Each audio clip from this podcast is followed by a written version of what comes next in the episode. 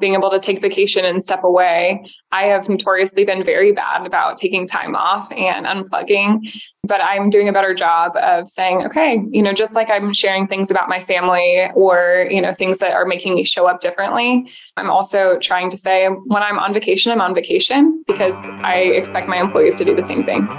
Welcome to the Rising Leader Podcast, bringing forth the new wave of rising leadership and helping leaders find purpose connection, and results. This is your host, founder of Alluviance, Alex Kremer.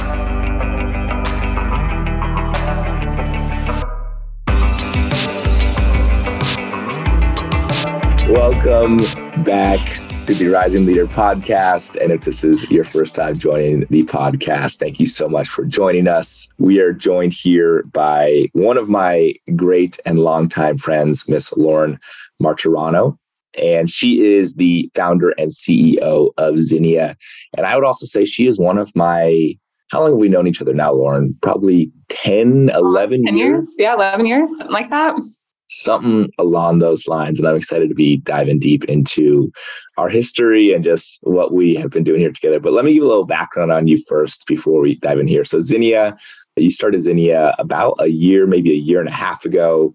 It is an Atlanta ventures backed company and the first software enabled corporate event planner, which seamlessly helps provide and curate customized experiences, handling everything from logistics to high impact agendas and content for team, leadership, as well as client types of events. Lauren, you also have, I mean, every single time I look at your resume, it keeps on getting better and better and better.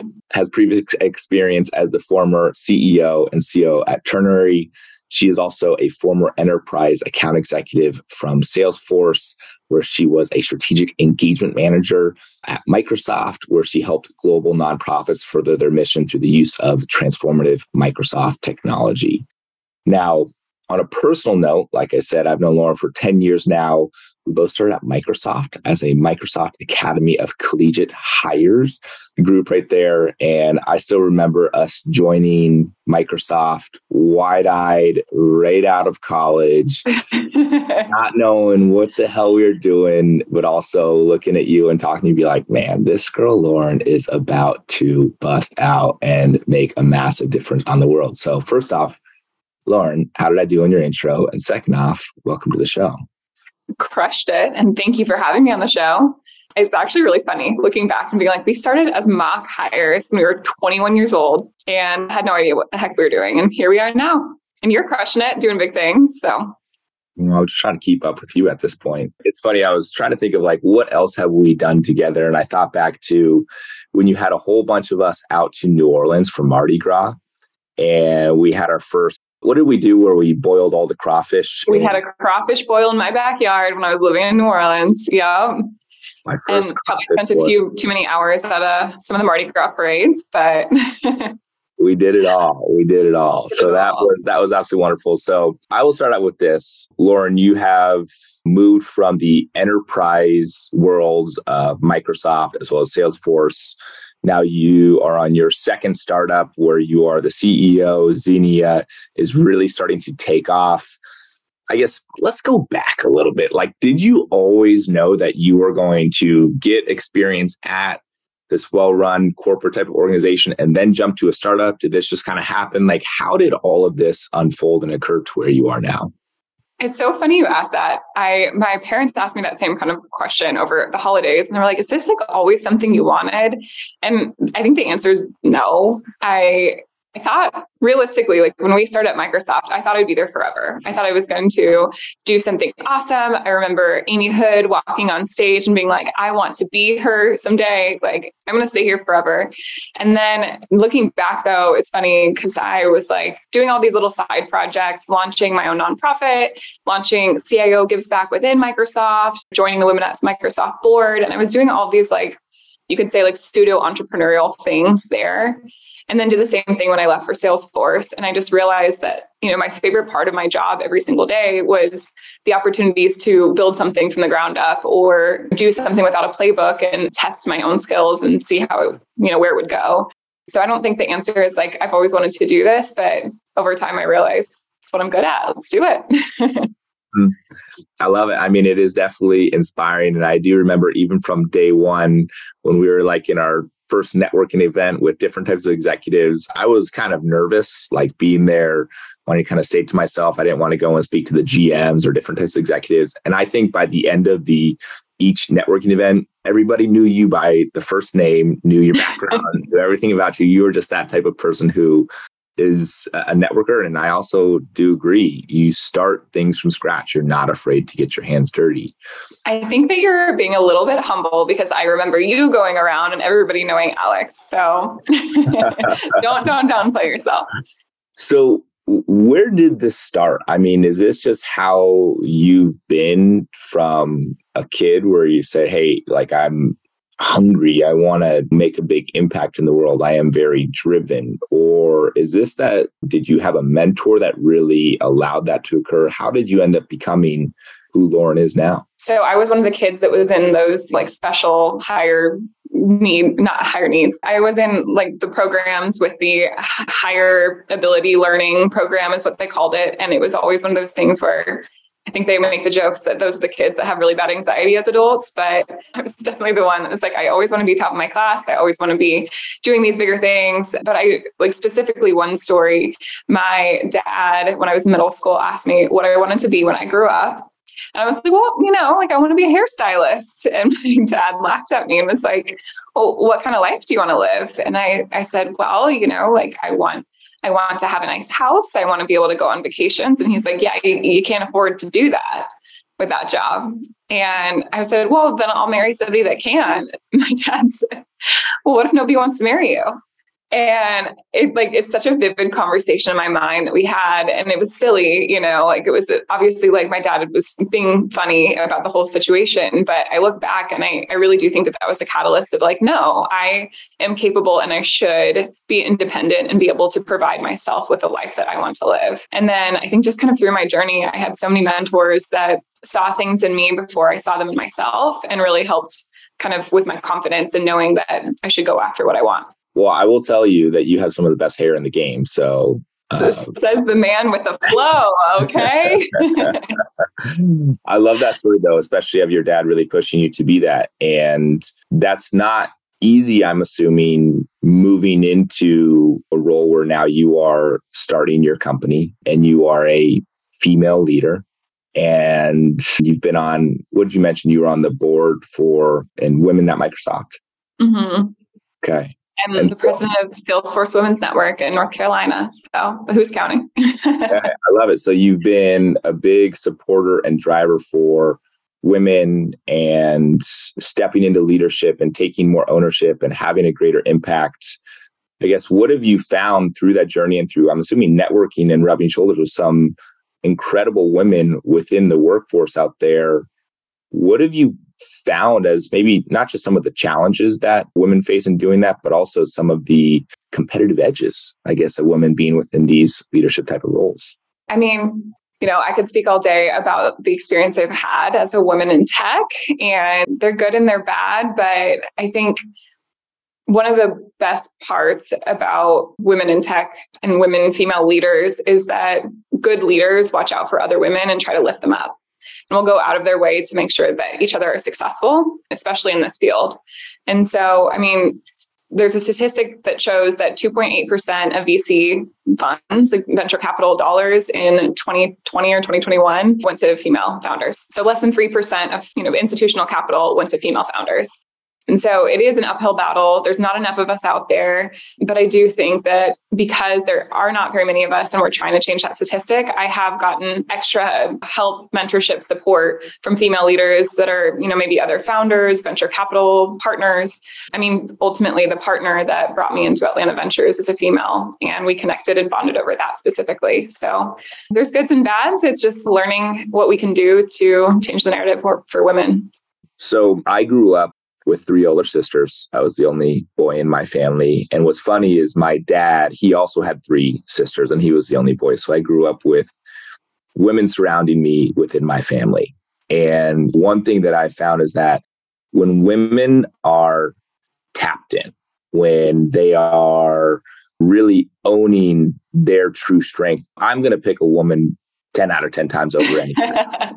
I mean, I truly think whether it be within leadership, whether it be within sales, there's something that y'all have that is not just about a drive, but also an emotional intelligence, an empathy, just an understanding to be able to see the world in a different type of way that I only aspire to. And I don't think I will ever get there. So I will definitely say I am full for that right there. Well, I've always been appreciative. You've always been a wonderful female ally. So cheers to your sisters for teaching you such. Yeah. Yeah. Shout out to Elena, Lael, and Holly right there. so I'm curious, as you've started to build out Zinnia, you're throwing events for corporations, for team offsites, for sales kickoffs, for leadership retreats. You're now also throwing offsites for customer events as well. Where did that come from? Did this idea just kind of pop in your head? Be like, man, wouldn't that be good if we did this? Did somebody else give you that? Where did kind of the idea of Zinnia really start?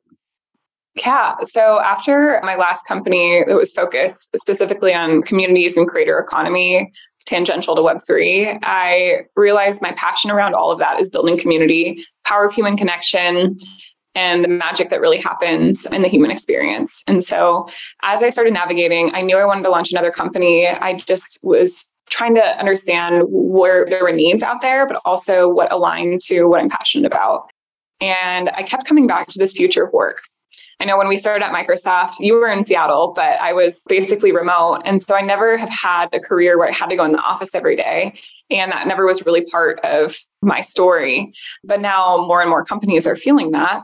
And it's like, how do you continue to build culture? How do you continue to build these human experiences, human relationships, if you're all completely remote? And so I started looking at different things, what's on the market out there for future work and software that may be available. And it's a really saturated market. People know that this is the future, is how do you collaborate while you're remote? But there was nothing really out there for how do you bring your team back together to build those human connections, give that human experience, and ultimately build a culture within your company. And that's really where Zinnia came to play. Mm. So you are now, I mean, are you just planning the logistics of it, or are you also supporting the overall content and like essentially the outcomes that the offsite or whatever it is that they're actually driving for. Like, what are you actually doing for the organizations and planning these things? Yeah. So every company has like a little bit of different needs, but at the end of the day, we know that companies are investing a lot of dollars into coming together for an offsite, for a sales kickoff, for a leadership retreat. And ultimately, they need to have a return on their investment and be able to actually track the KPIs that are important to them. So for some of our customers, it's hey, we want to send our whole team to Hawaii for a week and we just want to relax and have a good time. So, of course, we make it the most memorable experience for them, surprise them with things along the way. But there's others that are like, hey, we just laid off half of our staff and we're coming together for the sales kickoff. How do we actually motivate and encourage people to stay motivated, to feel good about being part of this company and kind of get things going again? And that's really where our team comes into play for some of that inner organizational psychology type things. How do we actually build a good team, morale, all of that and how do we build a schedule around you know your goals to ensure that it's a high impact event as well during covid i went a little bit crazy i was definitely a person who liked to be in the office almost every single day and be surrounded by people i label myself as an introverted extrovert right somebody who likes my alone time to really nourish myself but at the end of the day i love being around people and I loved it. And this is partially why I ended up joining Catalyst because they have an office here within New York City because I need to be around people. Mm-hmm. But planning the offsites, whether it's a sales kickoff, whether it's a leadership retreat, those are never easy to do, but it's where like the best comes to play. Oh yeah. We had lots of fun over the years at plenty of our offsites. So we went to a lot of offsites in the day. Um, did. And I'd almost describe it funny because both my father and my mother were motivational speakers back in the day.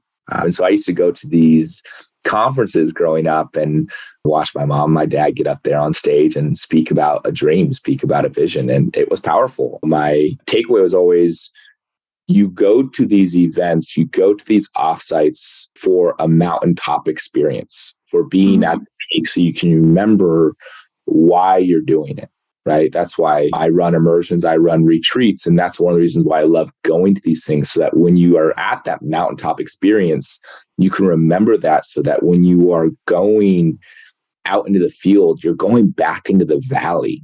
You're going to be struggling. You're going to be facing these massive challenges that very few people can really get through. You're going to be struggling through the mud at the end of the day. And so I love that what you are doing is you're saying, hey, these meetings are not just logistically challenging, but you're creating a formula to allow people to reach the outcomes to have that mountaintop experience and to create something powerful there. I think that's a powerful purpose within what Zinnia is doing. Well, thank you. We believe so too. One of the things that gets me is after every offsite, we kind of send out a survey, we get some feedback from the team that was planning and just better understand how it went, what they got out of it, what they what could be improved, that type of thing. But the types of comments we get of like, I'm not one to be really loyal to a company or stick around, but after this offsite, I can't imagine ever leaving. Like these people have become my family. Like those are the type of things that that keep us going and saying like what we're doing is important and impactful. So how do you learn about all this? Like here's my thought process with this. You were at Microsoft, you were selling very powerful technology that organizations need to run on. And then you were at Salesforce, same sort of thing, right? Selling powerful technology that organizations need to run their day to day business on. And then you go and start Zinnia, right? And there was another startup in the middle there, but then you start Zinnia. And that's a little bit completely outside your purview, or at least completely outside your background that you have experience on. Let's say somebody is at a company right now and they have this incredible idea for a product or for a service or whatever it is. And they say, wouldn't this be great? But they have no idea anything about that industry or anything about what that customer needs or, or whatever it might be. How do you actually go about understanding it? And at the end of the day, becoming an expert within the field that you are selling into? Yeah, that's a lot of questions in one. but ultimately, I think just a couple thoughts here. One is that what I've learned through this process is that skills are transferable. I was at Microsoft and I was selling Azure and cloud compute solutions. And I took those skills and I went to Salesforce where I was selling e-commerce. The only thing I knew about e-commerce at the time was that I liked online shopping and that's that's really about it. But what I learned is everything that I learned at Microsoft was completely transferable and at the end of the day selling and building and all of this is just understanding needs of other people and how you can kind of serve them and how you can fix problems that they have. So, kind of taking that into the startup world. The other thing is, everybody here is just figuring it out along the way. Mm-hmm. I spent so much time doing market research before we even launched an idea, came up with a name, anything. I literally just called as many people as possible in different roles and said, "Hey, like what keeps you up at night? What's what's stressing you out the most? How do you deal with employee retention? How do you deal with culture?" And there's a great book out there called The Mom Test. So if you're considering being a founder, read this book. It's like 100 pages, but it's basically all about how do you do customer discovery without leading somebody to the conclusion. Because if you're calling your mom saying, I'm b- building this company, what do you think? Your mom's going to go, Oh, great, honey, that's wonderful. And so instead, you should ask probing questions without giving away what you're thinking about. And that kind of process is really what helped get me to, okay, this is what people need. And then from there, Google is your friend.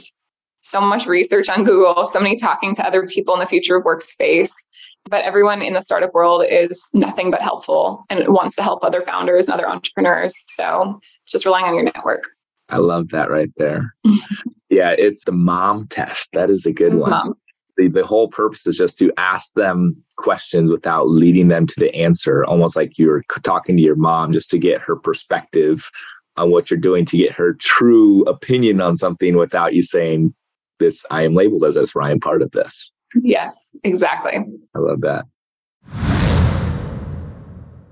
This episode is brought to you by Alluviance. Alluviance is helping sales professionals and sales leaders master the craft of sales by transforming the inner game. Last year, we threw over four retreats and helped over 150 tech sales professionals, leaders, and founders. And next, we got it going on May 3rd through 5th in the beautiful Austin, Texas area. So make sure you apply to alluviance.co to check it out for more. Now that you've been in this role here, what are some of the biggest challenges one faces? I mean, you're now a venture backed company, right? You're having to deal with venture capitalists coming in and giving you money and also having expectations to reach a return on your money. You just hired Flora, which is one of our longtime friends who also worked at Microsoft with us to come be a, your director of sales, I believe. Yes. Uh, and now continue to build out your company. So as you're doing this, what are some of the things that you didn't expect or the things that you're like, damn, is this worth it? There's so many things I didn't expect along the way. And I had, I'm in an awesome entrepreneur group in Charlotte, and we were having this conversation, and I'm all about the power of vulnerability and just being open. And like one day I was like, dang, like this is hard. Like this is hard. There's, it's such a roller coaster ride. And there's always something going wrong. We're building products from the ground up. Sometimes they break and all of your customers are like, what the heck? What's going on? And sometimes you sign 10 customers in one day. It's a very up and down thing. But being in this group, I asked, like, have you guys ever wondered, like, why am I doing this? Like, it'd be so much easier to go back to my corporate job. And everyone's like, yeah, yeah, of course. But yeah, I mean, just the whole the whole process itself it's every single day i'm learning something new. I'm mm-hmm. learning about tax codes and legal agreements and safe notes and how you do funding and how you work with investors and developers and all of this kind of stuff are things that i just had no idea about before. Yeah. It sounds like it's a constant challenge. I mean you're the type of person who if there's an easy way or a hard way, I'm assuming you're going to take the hard way, not for the purpose of necessarily being hard, but just because there's something greater that can come from it. There's growth that can come from it. I will tell you that when I started Alluviance, there was the daily, why am I doing this again? Like, and, and even I'll give the example of creating a website and creating like the marketing sequence that when people subscribe to your newsletter, it's writing down what you are doing 8,000 different types of ways, writing down why you are doing it in 8,000 different types of ways. Mm-hmm. And it's a constant, like, it would be a lot easier if I just went and got that kosher sales job and I was an individual contributor for my mm-hmm. entire career, made a good living, had a good lifestyle, and coasted. Yeah. But you're not doing that. You're choosing yeah. not to do that. You're choosing to take the hard way. So I, I guess what I would love to understand is why do you take the hard way? Why do you choose to start your own companies and be the CEO? What is the purpose of all of it? What is the purpose of life, Alex? There's so many questions here. But I feel like one of the things that I've always really strived for is self actualization. And I know that I'm capable of more than what I was doing in corporate, and I'm more than I'm capable of what I'm doing now. And so, what is it going to take for me to learn more and reach my full potential and actually reach self actualization, if you will? And I don't believe I ever will, but I am a lifelong learner. I love being challenged every day. I love when people correct me or teach me something because it's like this is an opportunity for me to grow and get closer to doing everything that I really can. And that's, that's why I took this path. Hmm. Can we double click on that? Are you okay with that? Yeah. Actualization. Tell me, what do you define as self actualization? Now we're really getting the hard stuff here. But defining self actualization, I really think is not only reaching your full potential, but understanding your full potential and the impact that you can have in the world one of the things I always talk about is like my own personal motto is leave every interaction better than you found it. So leave the world better than you found it, leave people better than you found it. But how can I reach my fullest potential and making that impact on other humans, on the world, whatever it may be? And I think part of self actualization is realizing what that means and, and what that looks like for you individually. Have you heard of the North Node? I haven't. so this is how it was described to me by a level three astrologer. Now, what a oh. level three astrologer is, I do not know, but I'm assuming it's a very advanced astrologer. It's a buddy of mine named Jake Merriman. And he described me a North Node is the hardest thing for someone to figure out one of the hardest challenges for someone to face. But once someone does figure it out and gets through it, it's their quickest way to self actualization or their mm. quickest way to enlightenment. And I always just found that so profound is we're all put on earth here in different types of situations and different types of experiences. And we're all aspiring for our own level of self actualization at the end of the day. And in my opinion, self actualization is becoming the fullest version of yourself. Mm-hmm. I definitely believe there is some sort of, well, I'm going to get a little deep here, but like a, a karmic energy that you are faced with that comes from previous lives and that you prob- probably face as you go into future lives. At least that is my unique, different perspective here. and we are put on earth to figure out how to be with what these challenges are. And certain people face depression, certain people face being put in tough societies, being put in tough situations, whatever it might be.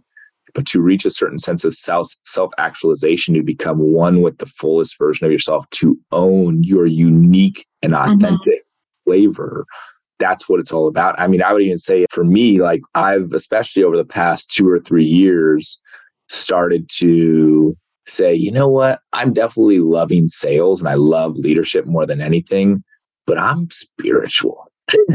like I like to talk about yeah and God and all that sort of good stuff and use that as part of spirituality or use as part, excuse me, as as sales and apply that to leadership.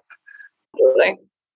So I'm curious, what is your unique flavor of leadership? What is your unique flavor of just who you are that might be different than other people? Yes. Well, Alex, you're one of the most unique people I've ever met in the best way, which is why we've been friends for so long.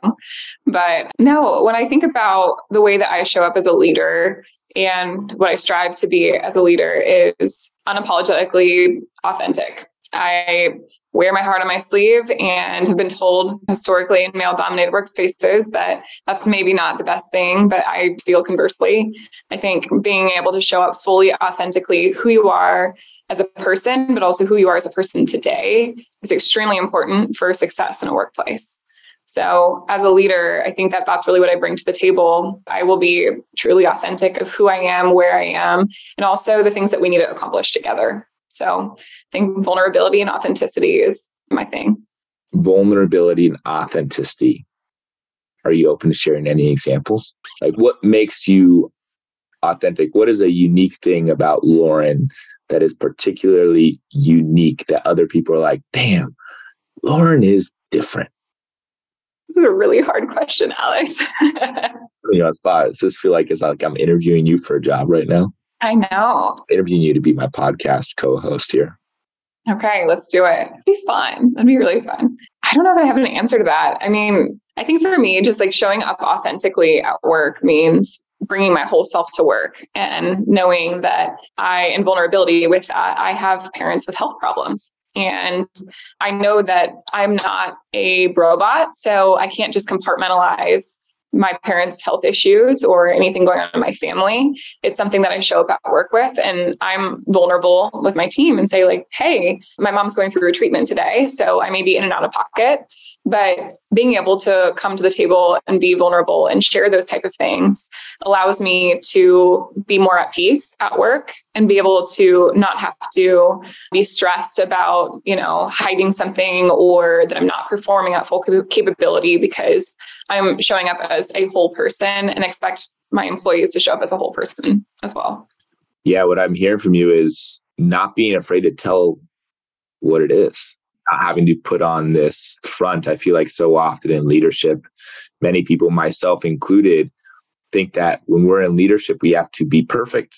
We have to put on this image like we know all the answers. And people like to say, Hey, I'm vulnerable. Hey, I'm authentic.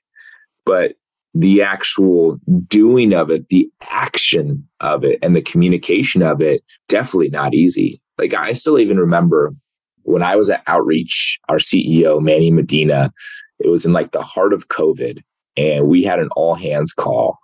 And he got on, and the first thing he said is, Hey guys, I just want to tell everybody I'm struggling. This whole working from home thing, I think he, his daughter was like two years old at the time. He's like, this whole work from home, having a two year old daughter is really getting on me. And I'm having to seriously take some time to myself because like my mind is going in tough places. And I remember when he shared that, all of a sudden I was just like, man, like I cannot be okay. Like it's mm-hmm. okay mm-hmm. to not be okay. Mm-hmm. And I felt like that was such a powerful example of not just saying, hey, I'm authentic, hey, I'm vulnerable, but actually showing it. The act of doing it is something that very few people are able to to showcase. Mm-hmm. It's important to set example for your team I think it's the same thing with being able to take vacation and step away. I have notoriously been very bad about taking time off and unplugging, but I'm doing a better job of saying, okay, you know, just like I'm sharing things about my family or, you know, things that are making me show up differently, I'm also trying to say when I'm on vacation, I'm on vacation because I expect my employees to do the same thing. Mm. Hell yeah. It was um this past Friday, I actually had a team meeting and I'm about a month into my new job. And one of the things I said at the very beginning, I was like, you know, guys, I got to be honest. Like, one of my things that I'm really trying to work through here is I just want you guys to like me. like I hate to say it, like I know as a leader, like you it's okay to not be liked and sometimes you got to make tough decisions, but at the end of the day, like I do receive a lot of validation and a lot of like I'm okay by feeling like you guys like me. um, I feel that in my soul. yeah. So it, it, felt good to share that. And it felt good also to be received by my team once I shared that. And honestly, that statement right there, it broke the ice. Yeah. All of a sudden, a whole bunch of other people started to be vulnerable and share things that they were working on, that they were their, I'm trying to get people to like me version of themselves. I love that. a lot of guts. It does. It is scary. It's super scary. Power of vulnerability, though. If you start opening up, people will too. Now that you have this amazing up and coming startup, you are on your path to becoming the future leader of the world, in my eyes. What's next, I guess? What what is the the light that you are working towards for Lauren? Are you just going to continue to build this company and, and let it rip from there? Do you have a vision for yourself that you're really trying to be moving towards? Yeah, as I kind of look at what's next for me and on my path, and you know me, I'm so type A. I have plans, I have binders, I have checklists, but when it really comes down to brass tacks, the number one reason that I'm doing this and taking this journey is because I didn't see enough women on stage. I didn't see enough women leaders leading companies. And again, you know, the statistic about less than 3% of venture capital funding going to females and about the same amount of unicorns or billion dollar companies out there are also led by females. And so, you know, when going gets tough or when I look at like, why am I doing this or what am I working towards? It's trying to change that narrative and trying to inspire other women that they're capable of anything and everything they set their mind to. So for me, I don't think I have like an end goal of I want to sell my company for X amount or I want to IPO. I want to build a big ass company and I want to inspire women to do the same. So that's all I got. that's awesome. That's a great guiding light. I guess for all of our listeners here who, well, let's first say for all the females that are listening right now, is there any piece of advice or any perspective that you would provide to them on how to do what you're doing or to hone the message that you're trying to represent? I think the biggest advice for anyone, but specifically females, is that nobody out there actually knows what they're doing and everybody is just faking it till they make it. I feel like I've had mentors who have had multiple successful exits and companies and people that are CEOs of giant companies right now. And I ask them, How did you know how to do this? Or how do you know how to do that? It's like, Oh, I Googled it. We're like, Oh, I don't actually know what I'm doing. And someone even recently said he sold a company previously. And he was like, Lauren, I doubted that my company was worth anything until the day that it sold and sold for hundreds of millions of dollars. Mm. And so I think the thing is believing that you can do it and knowing that nobody out there knows everything. So just figure it out along the way. Mm. We're all faking it till we make it. Isn't that the truth? It's an understatement. We all have imposter syndrome. I think I deal with imposter syndrome literally every second of my life. And it's all just a matter of being okay with it. Mm-hmm. And hey, yeah, this is just part of who I am, part of me not being sure what I'm doing or where I'm going or why I'm doing it. Yeah. I guess on the other side of that question, for all the males, the men out there who are listening to this, who are either leading women, who are being led by women, what can we do to support you know your goal here to support the journey that you're trying to fight for. Females really owning their voice and stepping up into greater levels of leadership. I love that you asked this question and the fact that you even thought to ask this question just says that you're doing you're doing the work. You're doing it. I think there's historically been a very specific type of person to get senior leadership roles, they typically look the same. I don't even have to describe the demographics of these people, but historically, it's not females, it's not young females. And so, if you're looking to build a team, I would just say, as males, the best thing an ally can do is to continue to support and advocate for women to move into leadership roles and not question things like, oh, well, what if she wants to have kids someday? like those type of questions are counterintuitive to the greater story so doing what you're doing is all i could ever ask hmm. yeah just finding opportunities just to open up opportunities for them to step into or just rooting them on be like you got this. Is that is that how to do it? All right. All yeah right. put on your cheerleader you know hat and get going. I like that. I like it. Well I will ask you this. This is one of my final questions for you, Lauren, is as you know, we are going on this adventure of the Rising Leader podcast and all that. Whole goal is to really elevate the new wave of rising leadership in this world. And the new wave of rising leadership, in my opinion, is really built on purpose, is built mm-hmm. on creating connection and community, is built on people growing, truly, truly growing.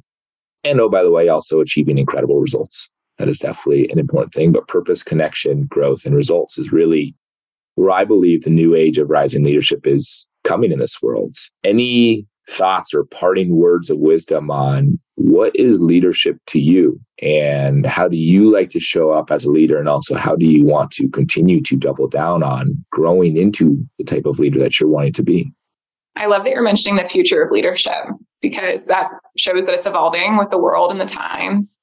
And I think one of the biggest things that we've learned is that work and life have become so intertwined that it's impossible to look at your career as a standalone. When you're working from home, your office is your kitchen or your kid's bedroom or wherever it may be. And as we look at what it means to be a leader now and in the future, I think it's just all of those elements that you mentioned, but really just allowing your team, your people to show up as they are, who they are, and encompassing them as a whole person with every element of their life. Hmm. Aho that. Focusing on developing the whole person. I love that. It's we're not just trying to develop great sales professionals. We're trying to develop and cultivate great human beings that, oh, by the way, they can sell, but oh, by the way, they believe in self care. They're stepping more into their authenticity. They're stepping more into the truest version of themselves. Like that's what it's about. So I love that message right there. Yeah. I mean, people always say if you're happy at work, you're happier at home. If you're happier at home, you're also happier at work. And it's it's all intertwined. So the most we could do, the least we could do. yes. Wonderful. Well, hey Lauren, any other parting words of wisdom here before we log off? believe in yourself and fake it till you make it. That's all I can ever say. and fake it till you make it. Well, I appreciate it. And I just got to acknowledge you, Lauren. It has been wonderful witnessing your path and just your drive and also your energy and your enthusiasm. And I would also say you're truly want to do good in this world. You're not just trying to get your own, you're trying to be having a larger impact on others. And that is unique flavor of leadership, in my opinion. I was going to say thank you for giving me the opportunity to be on here, but more than anything, just to have a conversation with an old friend. It's always nice. Of course, of course. And for all those listeners, thank you so much for attending. And we can't wait to speak to you again on the next show. Have a good one. Thanks for listening to the Rising Leader Podcast. Make sure you hit that follow button so you get notified every time a new episode releases. If you know someone who wants to take their lives and their career to the next level, send them this episode so we can all rise together. For more information, check out alluviance.co. We'll see you next time. And in the meantime, keep letting it flow.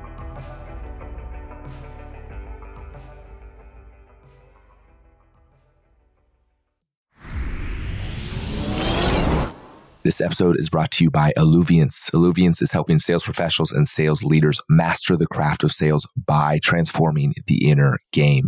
In the past 12 months, we've thrown over four retreats and impacted over 100 tech sales professionals, leaders, and founders on diving in deep on what really matters, but really mastering the craft and being in an incredible community.